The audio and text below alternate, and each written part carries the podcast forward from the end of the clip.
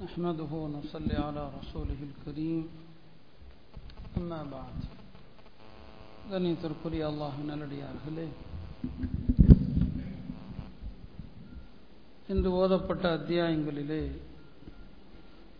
ஹதரத் யூசுப் அலை இஸ்லாமுடைய வரலாறை பொறிந்து பொதிந்திருக்கிற அந்த சூறா முக்கியமானது பல முறை அதை பற்றி நாம் பேசியிருக்கிறோம். அதனுடைய ஒரு சில விஷயங்களை மட்டும் நினைவுபடுத்த விரும்புகிறேன். முதலாவது இந்த சூரா யூசுஃபிலே கனவுகள் பற்றி நிறைய வருகிறது. பல முறை நானே சொல்லியிருக்கிறேன்.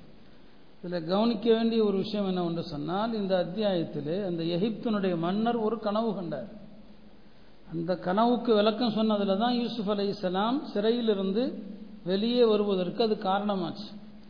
அந்த மன்னர் கண்ட கனவு என்னன்னு சொன்னால் ரெண்டு கனவு. ஒன்று ஏழு கொளுத்த பசுமாட்டை மெலிந்த மாடுகள் விழுங்குகிறது. கொளுத்த பசுமாடுகளை மெலிந்த மாடு முழுங்குது. இன்னொரு கனவு என்ன? இன்னொரு காட்சி என்ன? ஏழு பசுமையான கதிர்களை ஏழு காய்ந்த கதிர்கள் சுற்றி இருக்கிறது. பசுமையான கதிர்களை காய்ந்த கதிர்கள். மன்னர் இந்த கனவு காண்றாரு. இந்த கனவை கண்டு விட்டு அவர் தன்னுடைய அமைச்சரவை சகாக்கள்கிட்ட கேட்கிறாரு அஃப்தூனி ஃபீரோயா இந்த கனவுக்கு எனக்கு நீங்கள் தீர்ப்பு சொல்லுங்கள்.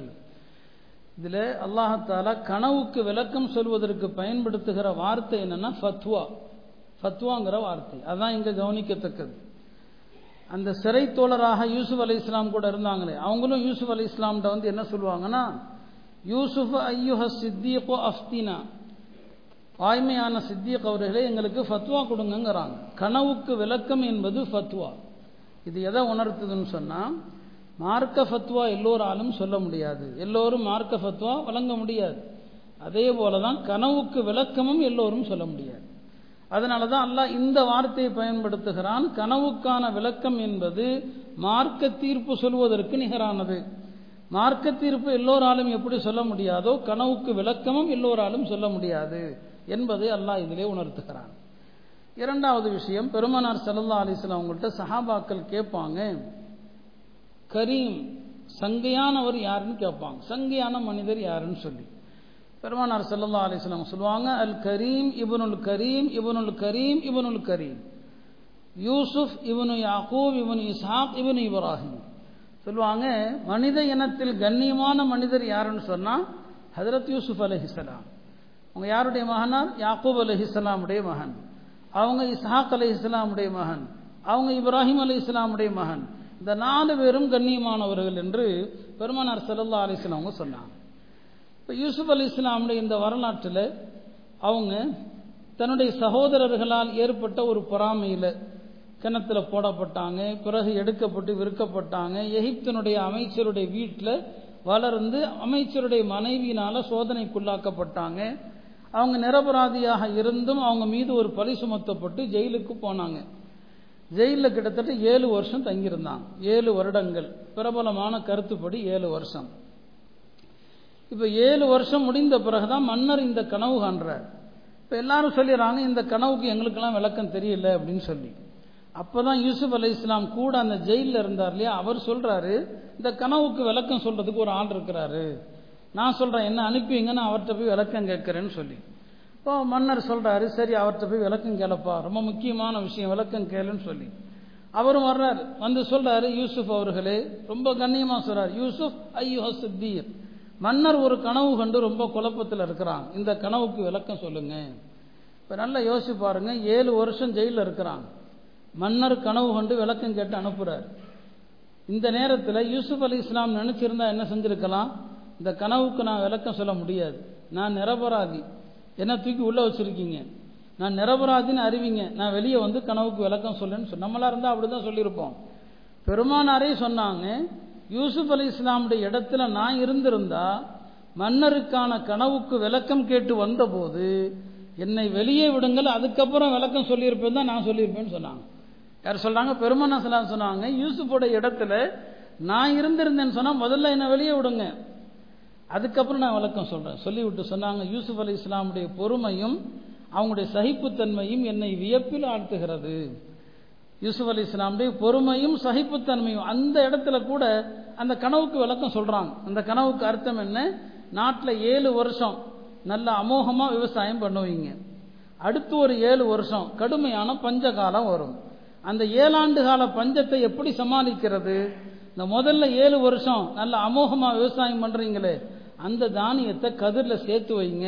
எல்லாத்தையுமே அழிச்சிடாதீங்கன்னு சொல்லி ஒரு அறிவுரை சொல்லுவாங்க. கனவுக்கு விளக்கம் கொடுப்பாங்க.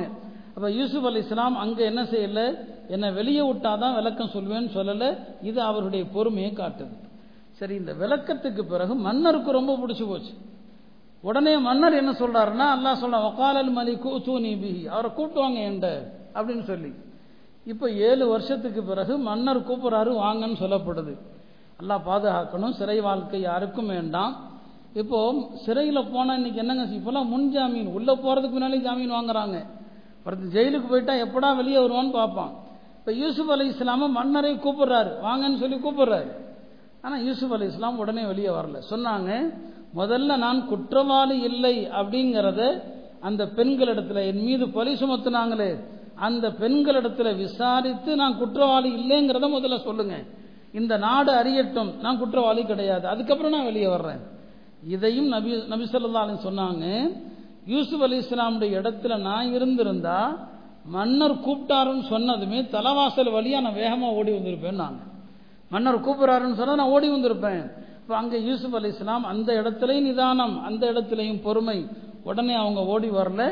சொல்றாங்க நான் நிரபராதின்னு நிரூபிங்க. அதுக்கப்புறம் மன்னர் என்ன செய்யறாருன்னா அந்த பெண்களை கூப்பிட்டு என்ன நடந்துச்சு? அந்த பெண்கள் உண்மையை ஒத்துக்கிறாங்க. மா அலிம் நா அலைஹிமின் சூ. அவர் மீது எந்த குற்றமும் கிடையாது.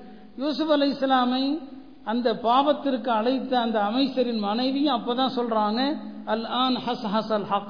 உண்மை தெளிவாயிடுச்சு. நான் தான் அவரை அழைத்தேன். என் ஆசைக்கு இணங்கும்படி சொன்னேன். அவர் உண்மையாளர் அவர் வாய்மையாளர். அதுக்கப்புறம் தான் வெளியே வர்றாங்க. மன்னர் தனக்கு நெருக்கமாக்கி கொள்றாங்க. அந்த நாட்டினுடைய நிதி கருவூலங்களுக்கு அமைச்சராக ஆகிறாங்க என்று இந்த வரலாறு சொல்லுகிறது. யூசுப் அலி இஸ்லாமுடைய இந்த ரெண்டு கட்டங்களில் அவங்க காத்த அந்த பொறுமை மிக முக்கியமானது. யூசுப் அலி இஸ்லாம் தம்முடைய தந்தை யாக்கூப் அலி இஸ்லாமை விட்டு எத்தனை வருஷம்? கிட்டத்தட்ட பதினெட்டு வருஷம் பிரிஞ்சிருக்கிறாங்க. பதினெட்டு வருட காலங்கள் அவங்க பிரிஞ்சிருக்கிறாங்க. பதினெட்டு வருஷத்துக்கு பிறகுதான் இந்த பஞ்ச காலத்தில் யூசுப் அலி இஸ்லாமுடைய தந்தை அவங்களுடைய சகோதரர்கள் எங்க இருக்கிறாங்க? கண்ணான் தேசம். மிஸ்ருக்கு பக்கத்தில் தான். கன்ஆன்ல இருக்கிறாங்க கானான்னு சொல்லுவாங்க. அங்கே இருக்கிறாங்க. இந்த பஞ்சகாலத்தில் யூசுப் அலி இஸ்லாமுடைய சகோதரர்கள் எங்கே வர்றாங்க? எகிப்துக்கு வர்றாங்க. அங்கே ஒரு அமைச்சர் மக்களுக்கெல்லாம் ஒட்டக நிரம்ப தானியங்களை கொடுத்து அனுப்புகிறாருன்னு கேள்விப்பட்டு வர்றாங்க. அப்போ எகிப்துக்கு வருகிற போது எந்த சகோதரனை கிணத்துல தூக்கி போட்டாங்களோ அந்த சகோதரர் அமைச்சரா கம்பீரமான தோட்டத்தில் இருக்கிறார். யூசுப் அலி இஸ்லாமுக்கு தெரிஞ்சு போச்சு தான் சகோதரர்கள் அப்படின்னு சொல்லி. ஆனால் அவங்களுக்கு தெரியல. இப்போ அரஃபஹும் வஹும் லஹும் முன்கிருன் அவங்களுக்கு தெரியல. யூசுப் அலி இஸ்லாம் அவங்கள கண்ணியப்படுத்தி என்ன செய்றாங்க? கொடுத்து அனுப்புறாங்க. அடுத்து வரும்போது தன்னுடைய சகோதரன் பினியாமியனை கூப்பிட்டு வரும்படி சொல்றாங்க. நீண்ட வரலாறு நான் முழுசா சொல்ல விரும்பல. என்ன சொல்ல வரேன்னு சொன்னா அந்த பிறகு யூசுப் அலி இஸ்லாம் தான் யாருங்கிறத சகோதரர்களுக்கு சொல்லுவாங்க. அடுத்து யாக்கூப் அலி இஸ்லாம் குடும்பத்தார் எல்லோரையும் அழைச்சிட்டு வாங்கன்னு சொல்லுவாங்க. அதுக்கப்புறம் தான் யாக்கூப் அலி இஸ்லாம் அவங்களுடைய பிள்ளைகளோடு கிட்டத்தட்ட எண்பத்தி ஆறு பேருன்னு சொல்லப்படுது. கனான்ல இருந்து மிஸ்ருக்கு வரக்கூடியவங்க யாக்கூப் அலி இஸ்லாமுடைய வழித்தோண்டல்கள் எண்பத்தாறு பேர் உள்ள வர்றாங்க. எண்பத்தாறு பேர் உள்ள வர்றாங்க. அவங்க தான் பனு இஸ்ராயில். பின்னால் அவங்க தான் பனு இஸ்ராயில். எண்பத்தாறு பேராக உள்ள வந்தவங்க மூசா அலி இஸ்லாமுடைய காலத்தில் அதே மிஸ்ரை விட்டு வெளியே செல்கிற போது ஆறு லட்சம் யூதர்கள் இருந்தாங்க. எண்பத்தாறு பேராக உள்ள வந்தவங்க பின்னாலேயும் மூசா அலி இஸ்லாமுடைய காலத்தில் அதே பனு இஸ்ராயலுடைய எண்ணிக்கை எவ்வளோ ஆச்சு? ஆறு லட்சம் பேர் ஆனாங்க. யாக்கூப் அலி இஸ்லாம் அங்கே தான் மூத்தானாங்க. யூசுப் அலி இஸ்லாம் அவர்களும் அங்கே தான் மரணித்தாங்க. இப்போ தந்தை எல்லாரும் வந்ததுமே யூசுப் அலி இஸ்லாம் அவர்கள் தன்னுடைய தாய் தந்தை இருவரையுமே அல்லாஹ் சொல்றான் அலல் ஆர்சி பெற்றோர் இருவரையும் அரியாசனத்தில் உட்கார வைக்கிறாங்க. அவ்வளோ பெரிய உயர்ந்த இடத்துல ஆன பிறகும் கூட தம்முடைய பெற்றோரை கண்ணியப்படுத்த தவறல்ல. அவங்கள தூக்கி என்ன செய்றாங்க? அரியணையில் உட்கார வைக்கிறாங்க. அப்போ எந்த உயர்ந்த ஸ்தானத்தில் இருந்தாலும் பெற்றோரை கண்ணியப்படுத்தணும். இறுதியாக உள்ள செய்தி யூசுப் அலை இஸ்லாம் இந்த அல்லாஹ் செஞ்ச ஞாபகத்துகள் கனவுக்கு விளக்கம் கொடுத்தது தன் குடும்பத்தாரை இணைத்தது. இதையெல்லாம் அல்லாட்ட தன்னுடைய ஞாபகத்துகளை எல்லாம் சொல்லிட்டு ஒரு துவா செய்வாங்க. ரப்பி தவஃபனி முஸ்லிமா வல்ஹக்னி பிஸ்ஸாலிஹீன் இதெல்லாம் உலக ஞாபகத்துகள் இந்த ஆட்சி அதிகாரம் எல்லாம் உலக இன்பங்கள். ஆனால் ஒரு மனிதனுடைய முடிவு தான் முக்கியம். என்னை முஸ்லீமாக மரணிக்கச் செய். நல்லோர்களோடு என்னை இணைத்தருள்வாயாக.